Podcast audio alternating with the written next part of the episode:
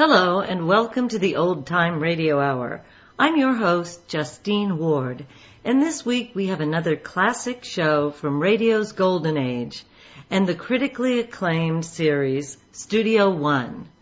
We picked an oddball comedy with a low-key flavor called Laburnum Grove, about a Connecticut suburb that is just too dull for a romantic young woman ready to find herself in the big city. Fletcher Markle directed this adaptation of a J.P. Priestley play from the 1930s. The program was sustaining, which means no commercial sponsor. Enjoy Studio One, Laburnum Grove, first broadcast August 19th, 1947 on CBS. This is Studio One at CBS.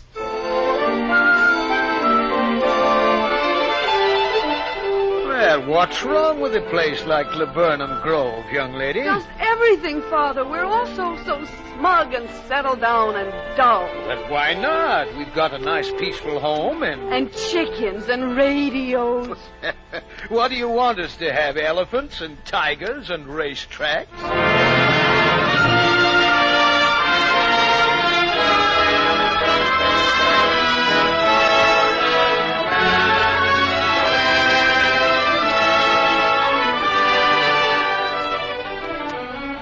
CBS invites you to Studio One, where tonight we offer another full hour broadcast in Columbia's feature series of versions for listening of celebrated stories, novels, and plays. We introduce the director of Studio One, Fletcher Markle. Our story tonight is a cheerful and deceptively uneventful item from the busy typewriter of Mr. J.B. Priestley. It's called Laburnum Grove. As you may have guessed from our opening scene, Laburnum Grove is in a mood of smiling irony. However, Mr. Priestley's tongue is not always in his cheek. Now and then you find him sticking it right out at you like a rather rude small boy. As for our principal players tonight, you'll be hearing Everett Sloane as George Radfern, with Anne Burr as his daughter Elsie, and Lou Merrill, a visiting player in Studio One, as Bernie Baxley.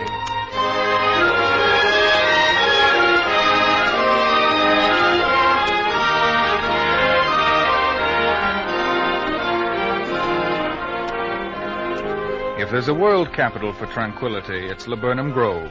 Two acres of Connecticut charm, so named by George Radfern, who has made a home there for his wife and daughter. If there's any time of the week that's more tranquil than another, it's right now, which is Sunday morning. If there's anybody more contented than George Radfern with the life at Laburnum Grove, it might be his wife, Dorothy. About ready to go, Elsie? I am. And nobody could be more bored with it all than their daughter, Elsie. Yes, Mother. I've been ready for a half hour.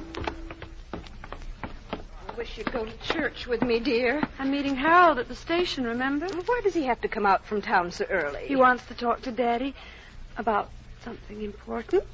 Oh.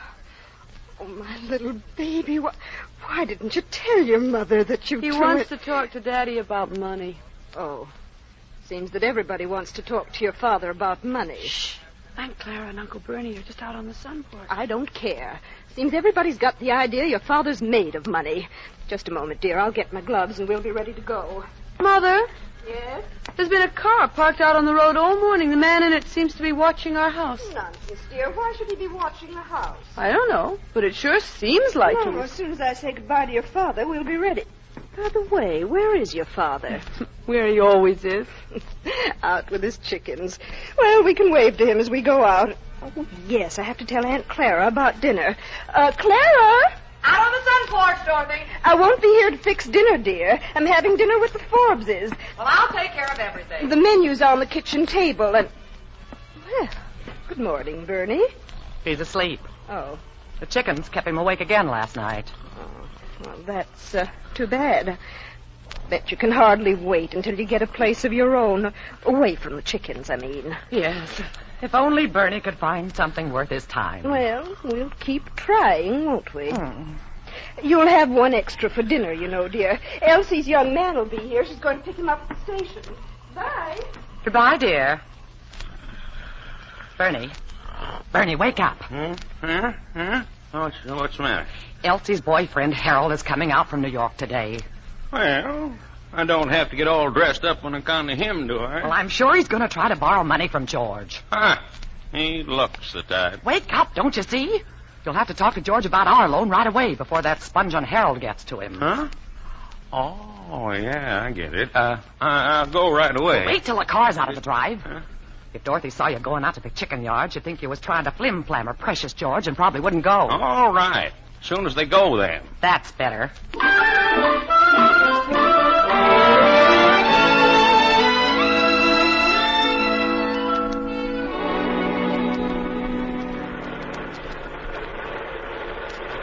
All right, dear. Back up just a little more, and you're on the drive again. Mother, there's the man I Look said where you're was wa- going, Huh? dear. What did you say? That man, the one I said was watching our house. He's out of his car and coming this way. Well, then stop, dear. Maybe he wants to ask us something. Mother, we ought to be careful. We don't know who he is. Oh, silly. It's broad daylight, and Sunday, too. Uh, were you looking for someone? Uh, yes, ma'am, I was in a way. Do you know Mr. Joseph Fletton? Joe Fletton, of course. But you have the wrong house. He lives down the road about a quarter of a mile. Uh, do you know anything about him? Well, I don't, but he and my husband both raise chickens, and they see each other quite often. What do you want to know about him? I, I wondered how he earns his living.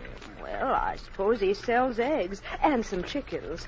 Doesn't he travel quite a lot? Hmm, Yes, I believe he does. Do you know why?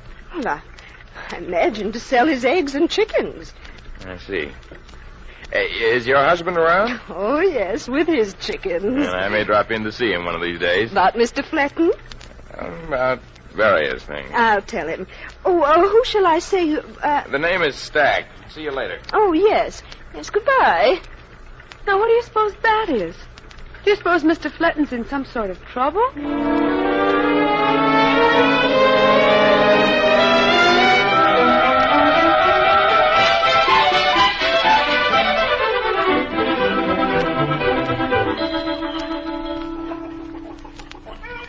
Howdy there, George. How's it going? Uh, look out, you're gonna kick over the watering can, Bernie. Huh? Oh.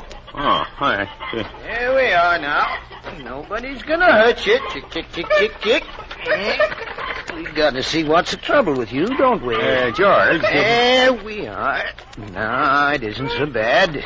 We're friends, aren't we? Hey, George. Now, let's have a little look at you. Uh, how's every little thing, George? Steady there now, old girl. Not so good, Bernie. Not so good, huh?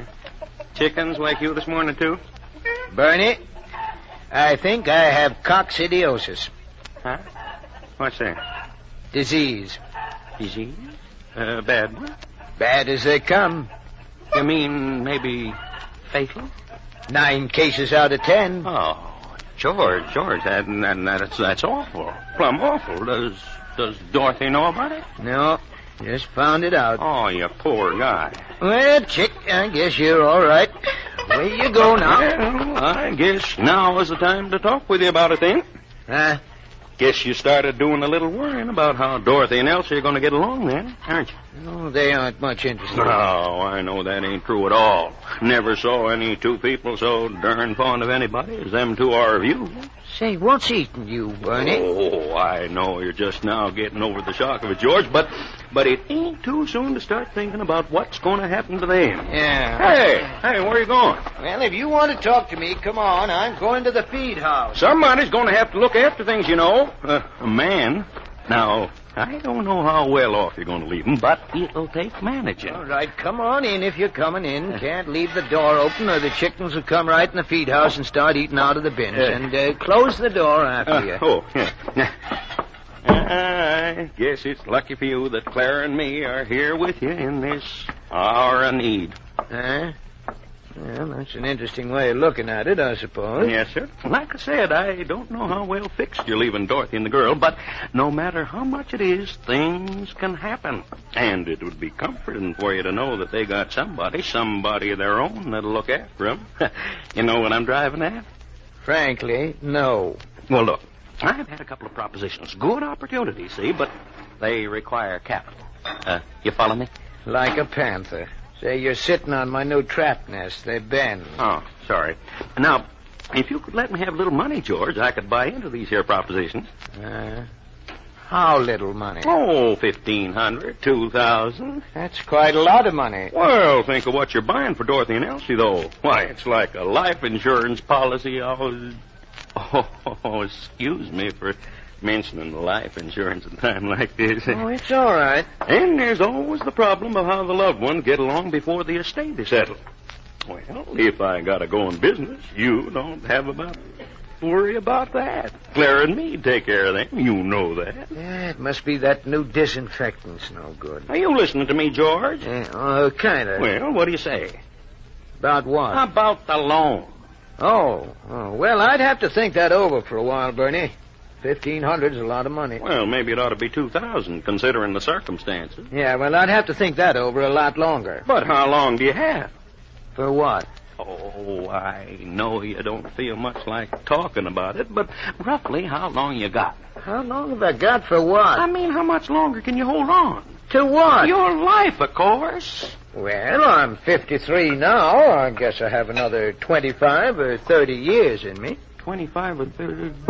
But what about the Cox City hooses, the, the, the disease? Well, I'll lose maybe 20 chickens or so, but that isn't going to kill me. You mean, you mean it's the chickens that has the Cox City, the disease? Well, sure. I don't think humans get it. But you better close your mouth in case there are germs in the air, Bernie. Hmm. I'm glad to hear it, George, and that you ain't got the fatal disease, I mean, but, yeah, we'll think about the loan, won't you? Yeah, it must be the disinfectant. What, Bernie? Uh, Oh, oh, the loan. Yeah. Yeah, I'll think about it.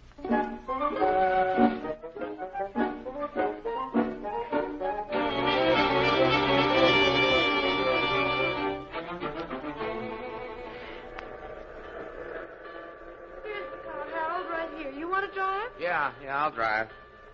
You did say your dad was home today, didn't you? Oh, no, you get in first. You don't have to go around. Hmm. Sure, he's spending this Sunday as he does all his Sundays with his chickens. Hope he's in a receptive mood. Oh, Harold, I'm so glad you could come out from town today. I've been so bored all week. You don't know how awful it is. Was he cheerful at breakfast? Oh, oh, Daddy. Yeah. Of course, he's always cheerful. You have no idea how dull it can be in the country. Oh, I know it's healthful and all of that, but nothing, absolutely nothing ever happens. Ha Things are sure lively in the used car business, though. I'm losing a lot of sales today, but in the long run, it may pay off. Hey, baby? What? Oh, yeah, I hope so. Uh, you like living in the city, don't you, Harold? Mm-hmm. I would too. I just know it. Something going on all the time. Excitement. People all dressed up and doing things. Ah, you get used to it. Harold, you've never talked about it, but you wouldn't like living in the country, would you? I don't think so. Oh, I'm glad. You simply can't realize how dull it is. Doubt if you could sell many used cars out here. People have too much dough. They want new cars if they can afford them. I wonder if Mother knew Daddy wanted to live out ten miles from nowhere before she married him. I don't know. How's the paper business? What, Harold? It ought to be booming. Bet your old man's bringing it home by the satchelful. I don't think I understand what you're saying, Harold. I'm talking about your father's business. He's in wholesale paper, isn't he? Well, yes, but. Well, he's What- probably doing so well that he won't miss a few thousand. Oh, I see. You, um, you were going to talk with him about us, weren't you? Us? Oh, sure, sure. I, I'll put it to him straight. A guy has to be in business for himself if he wants to make a killing these days. And you've had things pretty easy.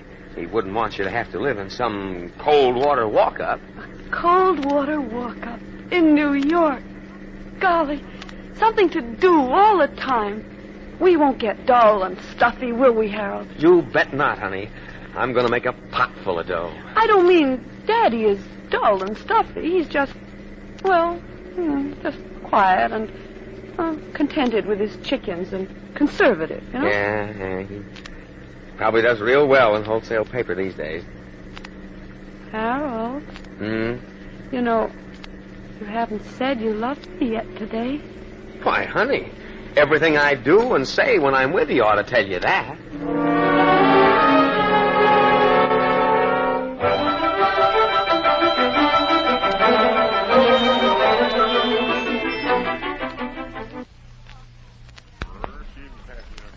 Ah, there's nothing like Sunday dinner. Hmm? Nice ham, Mr. Radford. Yeah. Not quite as good as last Sunday, but better than the one the Sunday before last and the Sunday before that. Uh, will you pass me the broccoli, Clara? Here you are, George. You see, Harold, how routine life is here at Laburnum Grove. Never have to guess what you're having for Sunday dinner. You always know. And Monday dinner and Tuesday dinner. Well, if you'll tell your mother, she'll have roast beef on Sundays for a while. Then what would we have on Thursdays? I'll have a little more ham myself, Clara. Did you ever think that eating too much at times might be causing you to lose your sleep, Bernie? Hmm? No, Oh, you know what's wrong with my sleeping, them blame chickens. Uh, how's the uh, wholesale paper business these days, Mr. Radford? Mm-hmm. Pretty good, I imagine. Salt. Oh, yes, yes. Yeah. Well, sir, the, uh, the used car business is really jumping these days. It won't last. Oh, I don't know about that. People always buy used cars. Of course, we have good times now. They're willing to pay. But when times aren't so good, more people will have to buy used cars. See my reasoning? Mm-hmm. I remember in the 30s in Dallas, used car dealers couldn't give 'em away. Uh, well, uh, a guy who's set up right these days could make enough to be retired before times like that come back. Applesauce. No, really, it's true. Daddy wants you to pass him the applesauce. Well, it... oh, oh, yeah, sure, sure, here you are. You know, the the other day, a fella drove in with a brand new Buick, listed around twenty nine hundred. He'd only driven it fifty miles. You know how much he wanted for it? No. Only thirty five hundred. I bought it for the company, of course, but if I'd had money of my own, boy, He means he could have sold it at a profit. profit! I could have got at least five thousand for it. If you ask me, that isn't exactly honest. Not honest. Listen, it's worth it to the guy who buys it, else he wouldn't pay that much. Oh, I know. That's free enterprise, But- supply and demand, right, Mister Redford? Yeah, it depends on how you look at it. Uh, you see, Well, I wouldn't pay $5,000 for a $2,900 car, used. people are doing it every day. Well, I wouldn't. Anybody ready for their coffee now? Oh, Not I yet. am. yes, Clara, that'd be a pleasant diversion.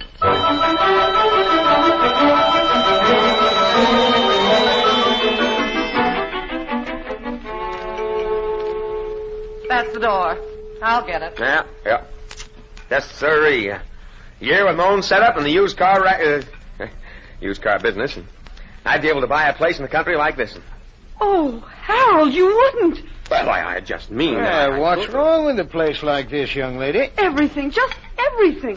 Everybody's so so smug and settled down and dull. Well, why shouldn't they be? They've got nice, peaceful homes and. And uh, chickens and radios. what do you want us to have? Elephants and tigers and racetracks? But it's all so so Suburban. yes, suburban. Well, that's all right with me. When your mother and I came out here to Connecticut, we we just thought we'd got somewhere. That's why we're so pleased with ourselves and ready to live a nice, quiet life. George, it's Mr. Blurton at the door. He said we have to see you about something urgent. Urgent? Well, uh, ask him if it'll wait until I finish dinner. All right. You know, I see what else he means. Now, down in Dallas, there's a lot going on all the time. Uh, you're missing a lot then, Bernie, staying here so long. Well, the business opportunities don't seem to be there for me right now. And He says it's pretty important, George, about his chickens. Well, tell him I'll come over to see him after dinner. There. He'll See? come over and see you. Excitement. Mr. Fletton can't wait a minute. Is somebody being murdered? Is a house burning down? No. It's his chickens. Now, Elsie. Unless it could be about the man who was looking for him. Hmm? Man looking for him? Mm, This morning was sitting in a car parked out on the road watching our house. When I took Mother to church, he came over to us and started asking questions about Joe Fletton. Uh, what sort of questions? Oh, about what he does for a living and where he goes. I see. But it's probably nothing. he probably bought something on time and didn't make his payments and skipped. There's nothing exciting ever happens around here. You know, Elsie, there are men who have worked hard all their lives so they could settle down in a place like this. And there's no telling what they've risked, some of them. That's the nice thing about the used car thing now. No risk. ha! Uh, beg your pardon. Now I'm on the trail of something that there's really no risk to, and real money in it, big money. I'm talking about legitimate business. Uh, d- George, I don't know why you let people like that Joe Clinton come around here. He don't have the least bit of tone. Oh, Joe's all right. Now, what was I saying?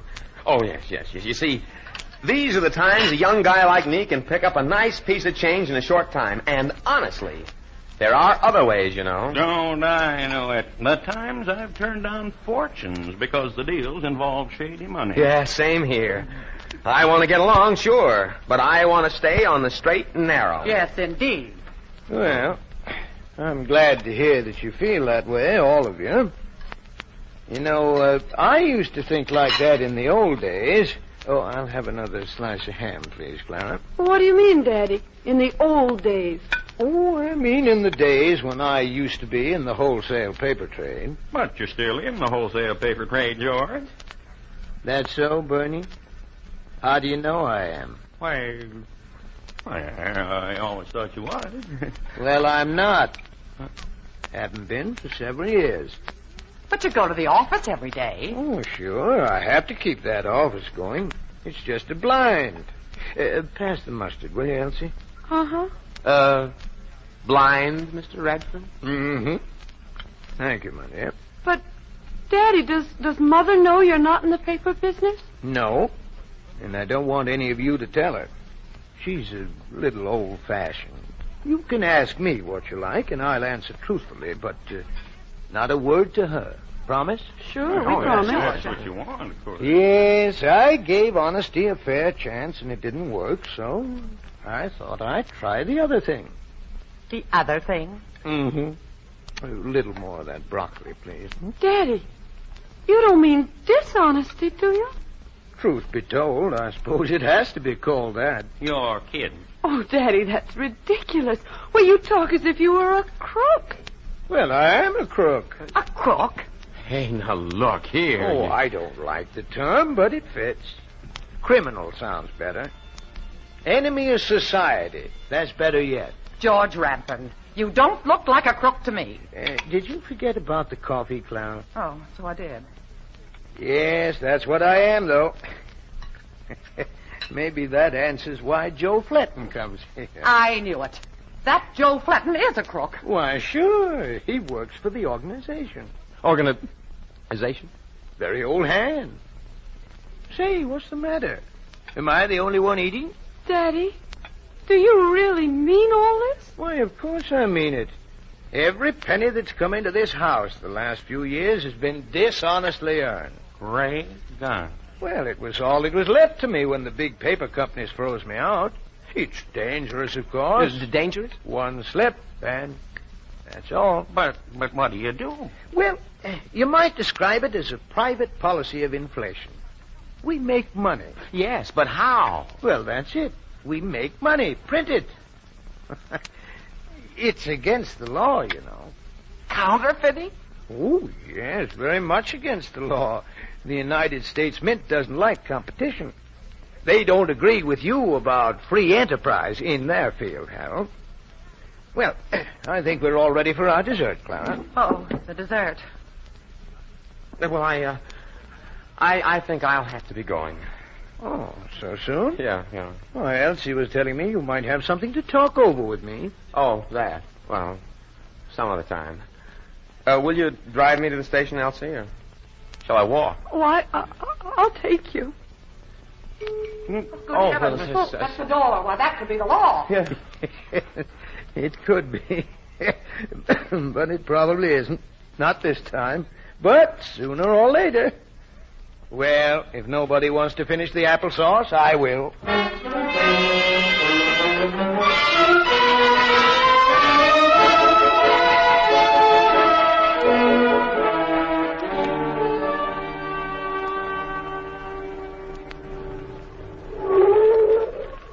Well, don't suppose you know what time the next train for New York is due. hmm? In a few minutes.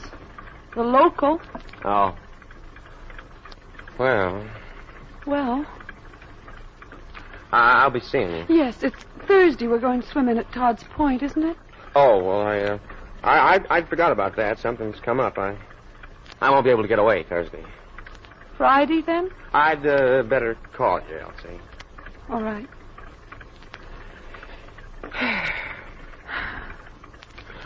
Well, your your mother's waiting for you to pick her up. You don't have to wait with me. You can go on. See ya. Uh-huh.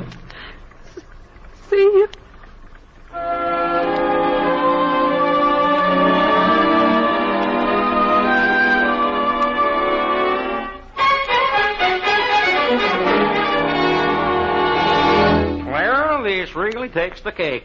Ha! You all the time blowing off about what high class relations you have. Talking about how mine are just cowpokes and drill men. Oh, shut up. It isn't my sister who's the crook, it's him. And he's an in-law. You called my Uncle Lenny a cattle thief. Huh? He taught you how to change brands. He wasn't no counterfeiter. You're going to have to pack your own bag. I'm not doing it for you. Uh, a lot of crush they had, and all them hints they throwed out about us sponging off 'em too long. Huh? Will you quit saying hi? No, that bird won't. You'd better be careful how you fold your suits now to put in the bag. You're out of press enough as it is. Yeah. Ought to send 'em out to the cleaners and put it on their bill. The other bag is in the cellar. You better go down and get it. Well, We oughtn't to spend another night under this roof. Oh, ought we? with a crook, Yeah, just what I say. But I doubt if we could get a room in New York on a weekend night like this. well, if you want to stay. I don't want to stay. Well, if you but do, I could put up with it, I suppose. We could stay up here in our room. Oh, how I'd love to tell that high and mighty sister of mine about this. We did promise, though, you know, Clara. She'll get the idea. I'll let her know we're leaving because we've got some regard for the kind of people we associate with, but her won't come right out with it. Oh, I'd love to be here when the law shows up to arrest him. Him and his chickens. Bernie, Hmm? how much money do you have? Uh, little better than eighty dollars. Is that all you got left out of the 200 you borrowed from him last week? When you're trying to get a fellow to offer you a big proposition, you can't act like you're broke now, can you? No, you can't. You had to be the big oil millionaire from Dallas, I guess. I don't have no relatives that are crooks. Oh, shut up. You don't think I ought to hit George for another couple hundred before we go, do you, Clara? Well, of course not. No, indeed. Bernie, Hmm? he probably doesn't use any of the counterfeit money himself, though. Oh, of course not. Obviously, when he goes on these business trips, he gets it changed into real money. Bernie Baxley, what are you thinking of? I wasn't thinking of anything. You was the one that had the ideas. You and your crooked relations. He's not a blood relation.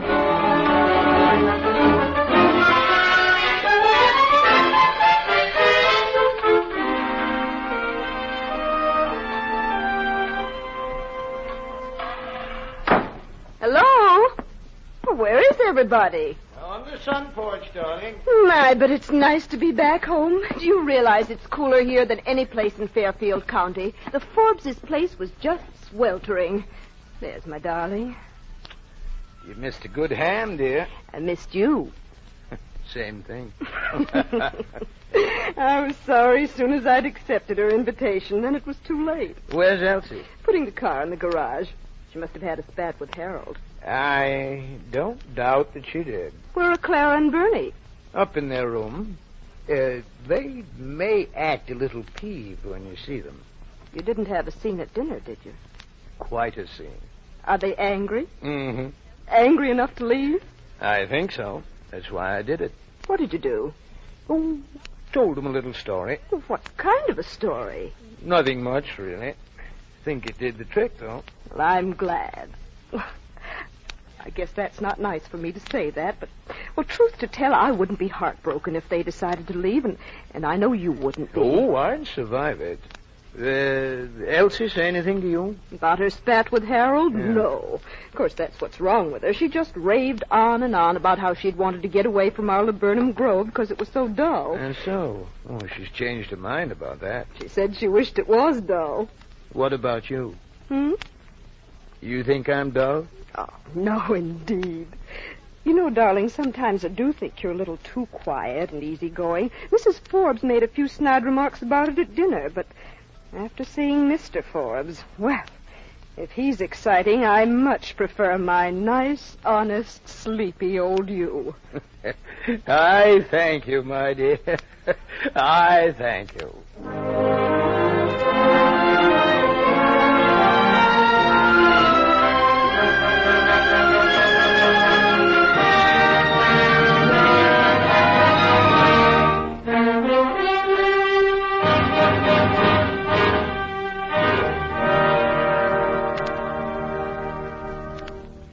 You are listening to Studio One at CBS, which tonight is presenting J.B. Priestley's play Laburnum Grove, as arranged for radio by Charles Guzman. Our story will resume after the usual brief pause for local station identification. This is CBS, the Columbia Broadcasting System.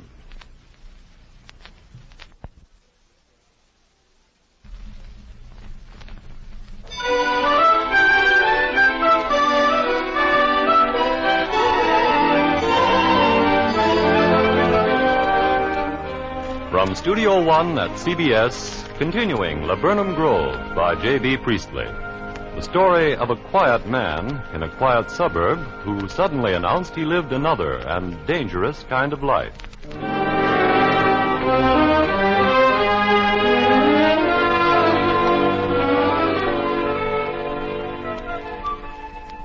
Morning, George.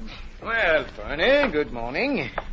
You up for breakfast this morning? Uh, I did a lot of thinking last night, George. Yeah, I'm glad to hear it. Thinking's good mental exercise, eh? Hmm? Oh, yes. Shall we uh, go downstairs together? After you. Uh, see, you have a valise. Yes, I have a valise. I see you have. Say, your pondering last night seems to sharpen your mind. Going somewhere today, George? To Boston. On business. And I never heard of anybody going to Boston for pleasure. Then in that valise you must have. I do. um, uh, talk to you a minute, George. Well, I have to hurry. I gotta catch a train. Oh, breakfast will be ready for you in the kitchen. Oh? Hmm, Clara got up to fix it for you. Very thoughtful of her. Uh, we're sorry about yesterday, George. And so. I told Clara, George has been good to us, Clara. It ain't right for us to go busting off when him and his little family might need us at any moment, no matter what he's done. And uh, what did Clara say? She agreed. She said, You're right, Bernie. Even if he's arrested, he won't tell the police that his sister in law and brother in law knew anything about, uh, about it. And what did you say? I agree. Yes, sir, George. What I said yesterday when I thought you was dying from that disease, it still goes. If the law hauls you off, there's got to be somebody to look after your little family. Uh, Bernie, if I'd set you up in that business before you learned my money was tainted, maybe you would have taken care of it. That's it. That's just it. I can still get in on that proposition if I had the twenty-five hundred dollars. Wasn't the amount fifteen hundred yesterday? Well, considering the circumstances. Oh, you mean it's no trouble to print another thousand? That's it. It's no. Oh, now, George, you wouldn't give me bad money anyhow, would you? Uh, I'd have to think about the whole proposition. I might change my mind. After all, there's the risk involved, and I. Yes, I'll consider that when I think it over. But George, I. now my breakfast is ready, Bernie, and that train isn't going to wait for me. But George, you... well, we were all up this morning, eh? Good morning, Daddy. I love you, Daddy, no matter what. Oh, here now, that is a little frail to get such a squeezing as that. What sort of talk is that? You love him no matter what. Oh, I understand. Uh, good morning, dear. Darling, your breakfast is all ready to sit down to. I seem to have had some help from a surprising quarter. Yes, I see. Good morning, Clara. Morning, George. I've been stirring your coffee, so it ought to be cool for you, since you have to hurry. Oh, thank you. Well, you all look reasonably cheerful this morning. The heartbreak isn't so bad as it was yesterday, eh, Elsie? I want to be loved for myself in spite of everything. Right. And that leaves out Harold, fortunately. Gracious, in spite of everything, our girl certainly is in a mood today. Oh, well, you know, broken heart. Uh, I think there's nothing like a spending spree to soothe a wounded heart. Here's twenty dollars, Elsie. See if a nice new hat won't help you forget Harold. Brand new $20 bill? Oh, no. George, what's wrong with you? Why, why, you'd think that whole satchel of yours is full of money the way you throw it around. Bernie, Oh, I, uh, excuse me, the coffee was too hot.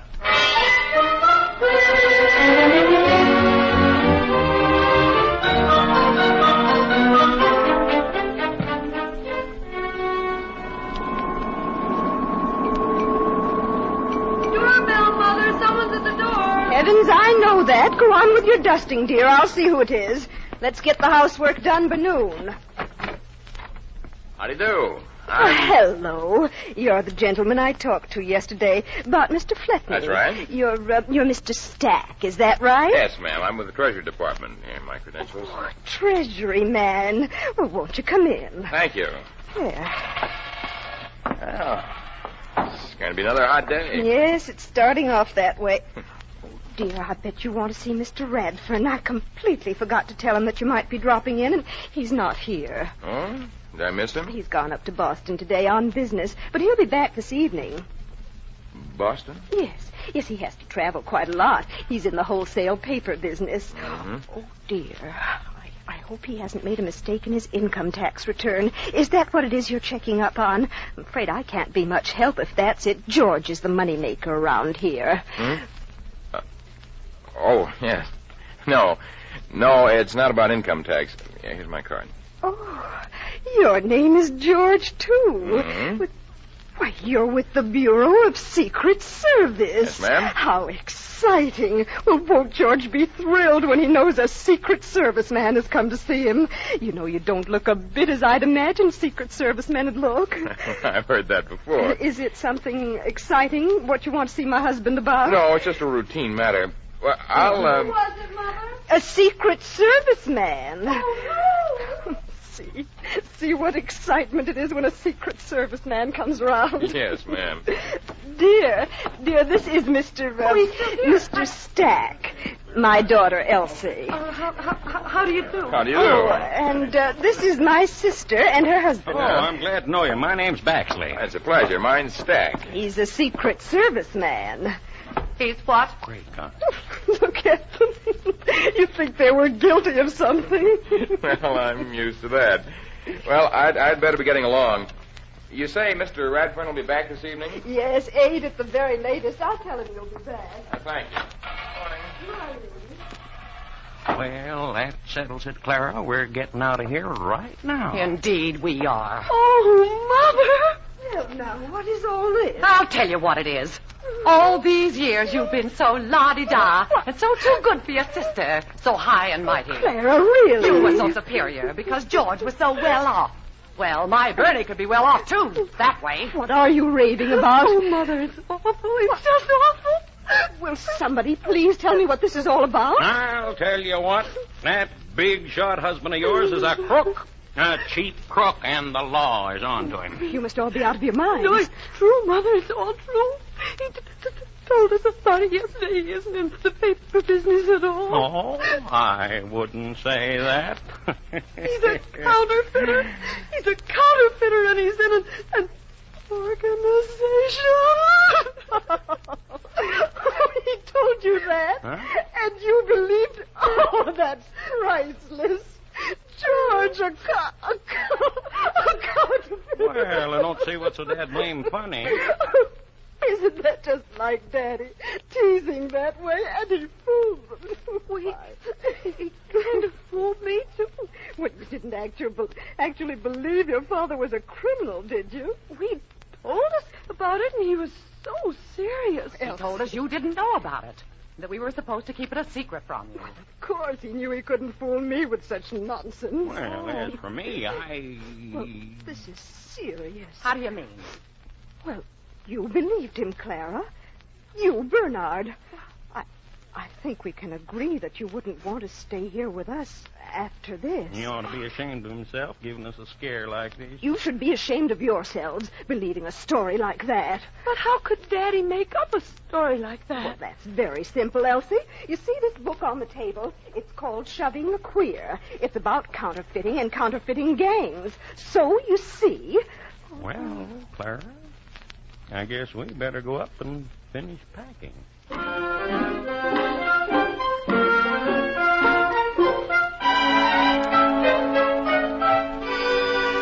I have it, Mother. It's for me, anyway. It may be for me, you know. Your father might be calling from Boston to I made say... a long distance call. Here, let me have it. Hello? Fairfield 9970. Yes. oh. On your call to Mr. Harold Russ in New York. Yes? We have located Mr. Russ. One moment, please. Well, who is it, dear? I'm calling Harold You're doing what? to tell him about Daddy. It's going to be all right. You're doing... Give me that phone. They're putting Harold on it. Do you mean to tell me that you would call him and beg him to come back after the way he left you yesterday? But he thought that Daddy How was- much could he love you if he'd throw you over like that? even if it was true about Daddy. But how would he know? Hello? Oh, Doesn't make any difference. Hello? You want a boy who'd love you no matter what. Mother, he's on the phone. Where's your pride? Where's your pride, Elsie? He'll hear you. My hand is over the mouthpiece. Hello? But he's waiting. Well, he can wait a little longer. Hello, Harold. Hello. Hold on a minute, Harold. Oh, Mother. Oh, all right, then talk to him. But don't tell him Father was just fooling. Get him to come out here. Tell him you want to settle things, but don't tell him Daddy was fooling. Oh, oh all right. Here. Uh, Hello, Harold. This is Elsie. Oh. Hello. I want you to come out here this evening. As soon as possible, in fact. Well, I, uh, I, I don't think I can make it. You Elsie. will so make it. We have things to settle. Be here. Do you understand? You be here. Well, all right. I'll meet the 632 at Stanford. Goodbye. That's the way to tell him. That's my girl. my, my, how Daddy will laugh when he hears about all this.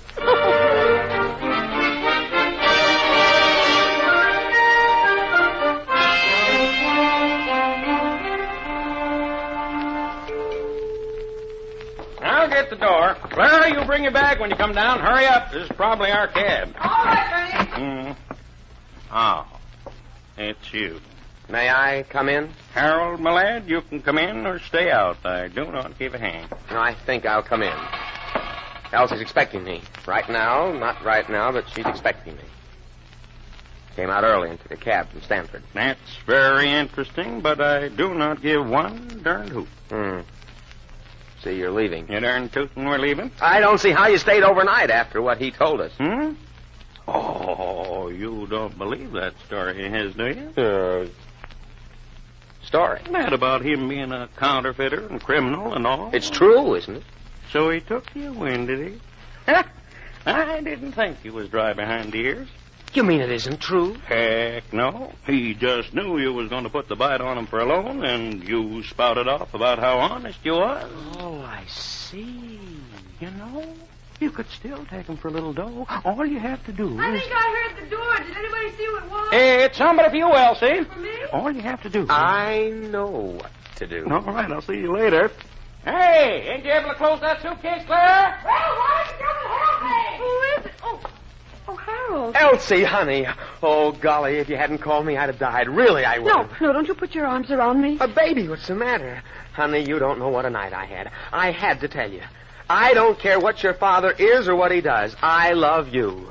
Oh, Harold. Oh, will you ever forgive me for the way I acted last night? I could, I guess. I acted without thinking. It was such a shock to me. I just, just didn't think. That's all. And then when I Oh, realized, Harold. Harold, I knew you really loved me. I just knew it. I was. sh- Hey, who let you in? your Uncle Bernie, Did he say anything? uh, say anything about what? Mm, nothing. I just wondered. Oh, honey, just think, I almost lost you. Um, when's your father going to be home? I want to talk to him Oh, about us. You mean you talked to him in spite of everything? Sure, he's the father of the girl I'm crazy about. Oh, are you really? You bet I am. on, Clara. Our cab's pulling in the drive. Uh, Elsie, what time's he going to be home? I want to talk to him as soon as I can. He'll be in on the 722 from Boston. Well, I'll talk to him then. Oh, that'll be just. Oh, oh, I just remembered there's a Secret Service man coming around to see Daddy this evening. Well, if there's a Secret Service man coming around to see your father, perhaps I could see him for a few minutes afterwards when he says, Oh, what? Secret Service man with the Treasury Department. Coming to see your father? Yeah. Well, why should that make any difference? You can talk to him afterward. What's he... Sorry, your old man and old lady aren't around to get our goodbye kisses. Yes, terribly sorry. Goodbye. Goodbye, Aunt Clara. Bye, Uncle Bernie. Hey, hey, you two. Harold, where are you going? Hey, you, you mind if I show your cab? Wait for me. That was a dirty trick telling me that, Mr. Batchley. That could have landed me in trouble. Harold, you didn't mean what you said.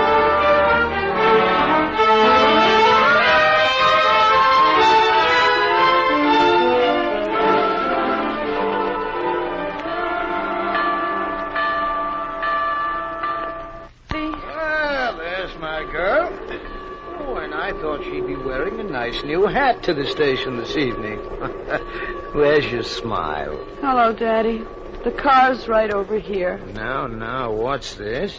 You're not still mooning over that used car salesman, are you? Oh, Daddy, I know you didn't mean it to be, but that was a mean trick, telling that awful story. Story? I didn't know myself that you were just teasing. Not until Mother found out about it. Oh, well, Mother found out about it, did she? Uh huh. And she really told off Aunt Clara and Uncle Bernie. They're gone. Left this afternoon. And so did Harold. Well, there now, I don't think there's much lost in the lot. Hey, Mr. Radford. Mr. Radford. Oh, somebody's. Oh, it's Joe Fletton. What are you doing here, Joe? Oh, I was uh, kind of waiting for you, Mr. Radford. Well, fine. Then you can ride out our way with us. Uh, scoot in, baby. You drive. It's uh, it's kind of urgent, Mr. Radford. Well, we can talk about it as we go home. Hop in. It's uh, it's about the chickens, Mr. Radford. Trouble? Looks like it. And uh, drive carefully, Elsie. We want to live, even if you don't care so much about life yourself right now. The more I think of it, the surer I am I should be angry with you, Daddy. In trouble? Uh, hey, Mr. Radford. I hope not. You know what he did, Mr. Fletton? He told my aunt and uncle and my boyfriend, my former boyfriend, that he was a crook. He did. And they believed him. At least my aunt and uncle did until Mother told them Daddy was just joking. Harold still does, I guess. Now, what do you think of that? Your daddy a crook. Now that's a rich one. now, Joe. Everything would have been all right with Harold if I hadn't mentioned the Secret Service man. The secret who? I believe she said Secret Service man. What about a Secret Service man, Elsie? There's one coming to see you this evening. He came this morning. Mother told him he'd be back this evening. He was the man out front who asked about you, Mr. Fletton. Oh, uh, did he? My uh, flock has coccidiosis, Joe. Uh, so, so is mine. Well, we mustn't lose our heads about it.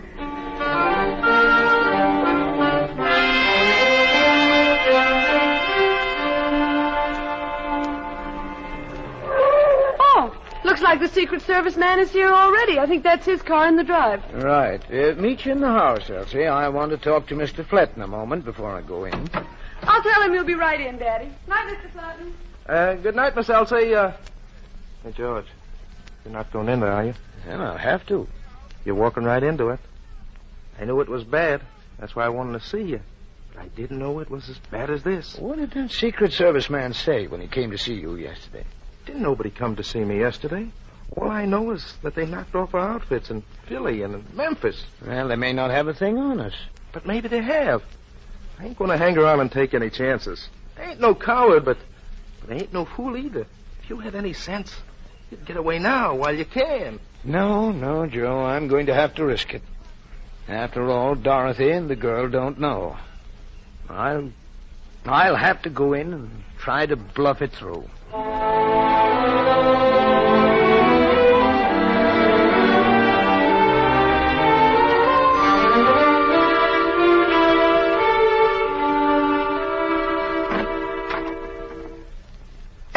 Hello, Dorothy. I'm home. Be down in a minute.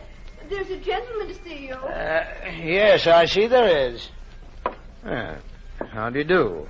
I'm George Radford. Uh, my name is Stack. I'm with the Treasury Department. Oh, the Treasury Department. Well, please, please sit down. Uh, What can I do for the Treasury Department? Uh, here are my credentials. Oh, I take your word for it. Well, Secret Service, eh? This is the first time I've had the pleasure of talking to anybody from the Secret Service. Well, the work isn't as exciting as most people think. Mostly routine, long hours, and routine. Not many quiet evenings at home. I don't think I'd like the life then. I like quiet evenings at home. Uh, you uh, wanted to see me about uh, something in particular? Yes, that's right. You're uh, in the wholesale paper business, aren't you? Oh, in a small way, yes. The big boys crowded me out, so I haven't been doing quite as much as I'd like. Is that. I wonder if you'd mind taking a look at this ten dollar bill for me. Yes? What about it? It isn't a real ten dollar bill, Mr. Redburn. It's counterfeit. Not really. Well, what do you know? You certainly could have fooled me with it. Would you examine the paper? I imagine you're an expert in judging papers. Well, thank you, but I don't. Oh, yes. Yes, I can see that the paper isn't quite right. Oh. Uh, the reason I've come to you, sir, is that we've traced the paper from the manufacturer. It seems to be from a lot that your company purchased about four years ago. Really? Making a routine check of the companies that got some of the lot. Oh, I see. Well, can I help you in some way? Yes, I wonder if you could tell me how your stock of that paper was disposed of. Well, now, I really couldn't say without looking at the records at the office. Is this very urgent? I, I mean, could it wait until tomorrow? I'd hate to make a trip into New York tonight. No, no, tomorrow'd be all right. I'll drop in at your office. I, I have the address. About 11 be all right? Yes, that'll be fine. Oh, here, I'll let you out. Oh, no, never mind. I can let myself out. Good evening, Mr. Redfern. Thanks. Good evening.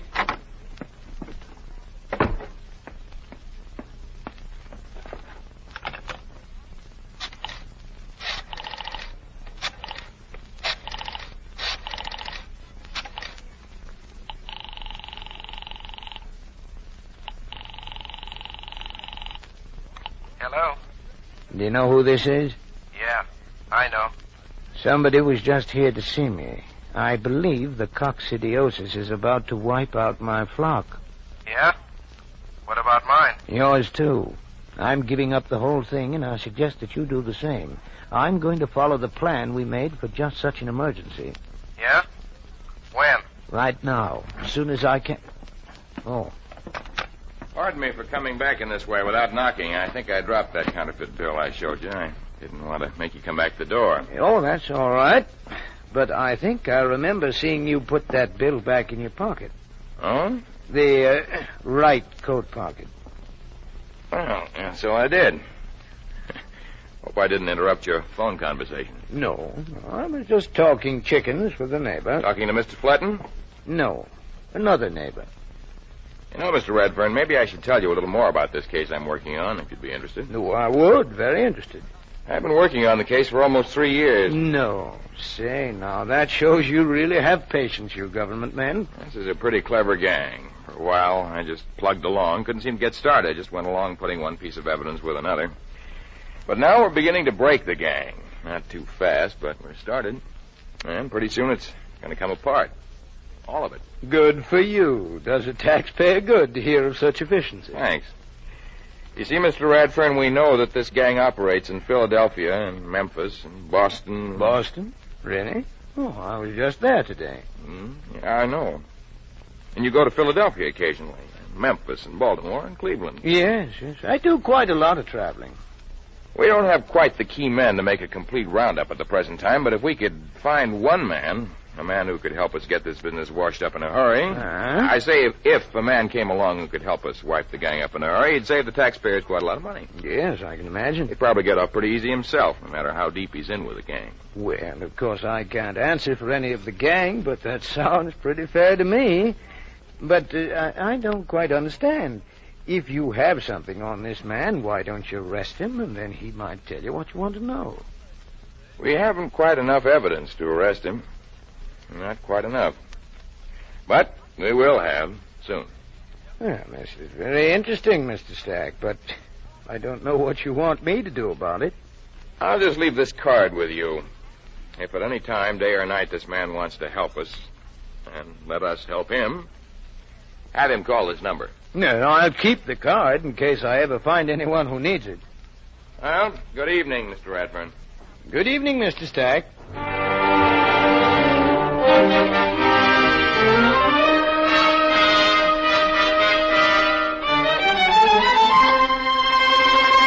Elsie, Dorothy, where are you? Heavens, what's the matter with you, George Radfern? He's been acting strange ever since I met him at the station. Oh, my two darling girls, I have the biggest surprise for you that you ever had. A nice surprise? George, what is this? The nicest surprise you can imagine. We're going on a vacation trip. Daddy, when? Now, immediately, this minute, you have to start packing right away. George, don't be so silly. We can't get of ready. and- course you can. What have you got to get ready? Throw a few clothes in a suitcase. But I'd want new things. Why, I don't even know where we're going. Ah, to the romantic parts of the world. You can buy pretty things as we go. Whatever you need, whenever you need them. Daddy, you don't mean it. I do mean it. We're driving to Baltimore to get our boat. We can make it if we're on our way in 20 minutes. Now, do we stand here talking or do you get going? Come on, Mother, before he changes his mind. I'll just throw a few things in a bag. It won't be long. And I don't want you two to waste any time either. Ah.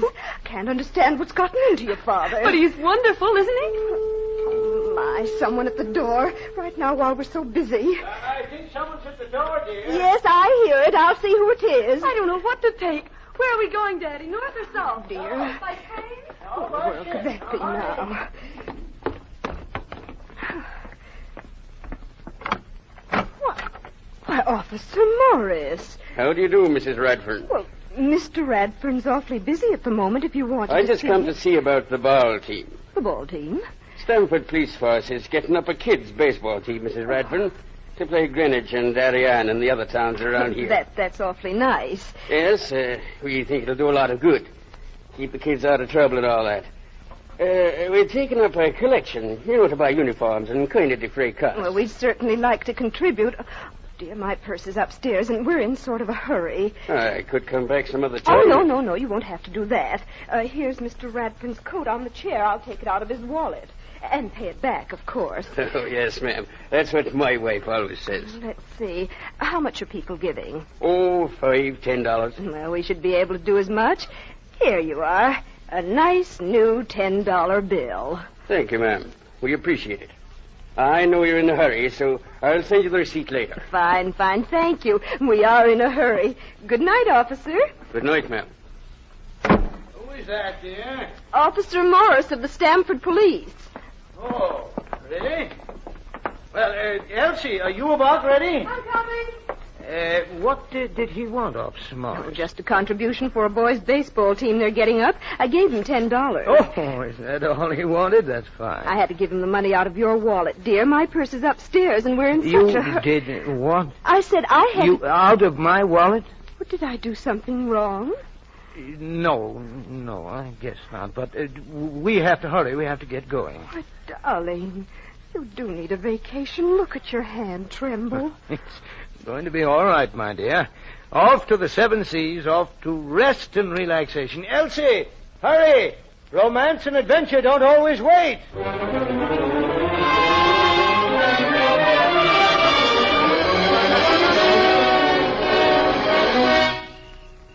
It isn't, is it, Mr. Stack? Counterfeit? Mm-hmm. Yeah, it's hard to tell him, but this is one of the queer ones, all right. I didn't think he'd give any of these to you. Uh, He didn't. It was Mrs. Radford. I can hardly believe it. He's such a, a quiet, easygoing fella.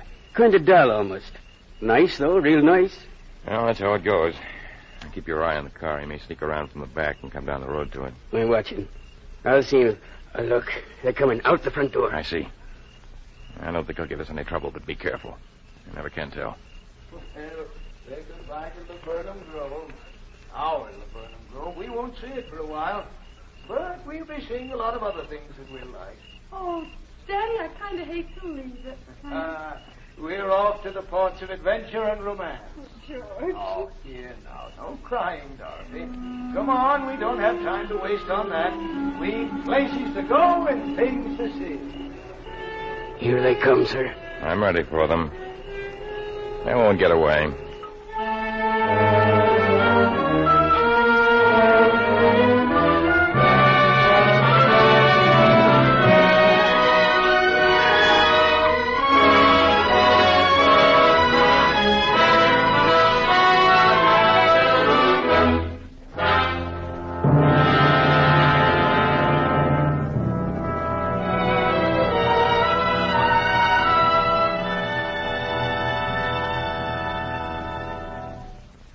From Studio One at CBS, you have just heard Fletcher Marco's production of Laburnum Grove by J.B. Priestley.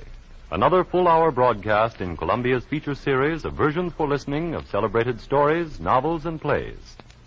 Tonight's script was prepared especially for this series by Charles Gusman, and the original musical score was composed and conducted by Alexander Semler. Now again, Mr. Marco. May a producer introduce the members of our cast tonight. In the Radfern family, George was played by Everett Sloan. Elsie? Was Ann Burr? Dorothy? Was Miriam Wolfe?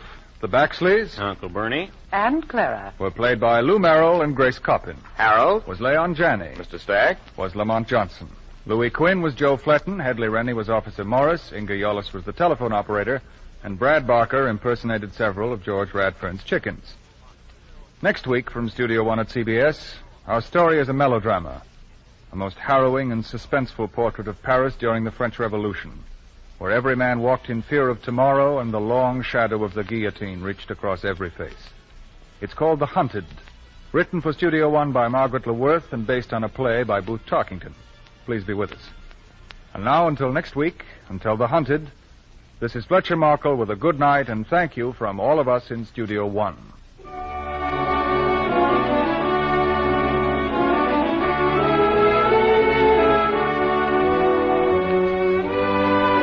This is CBS, the Columbia Broadcasting System.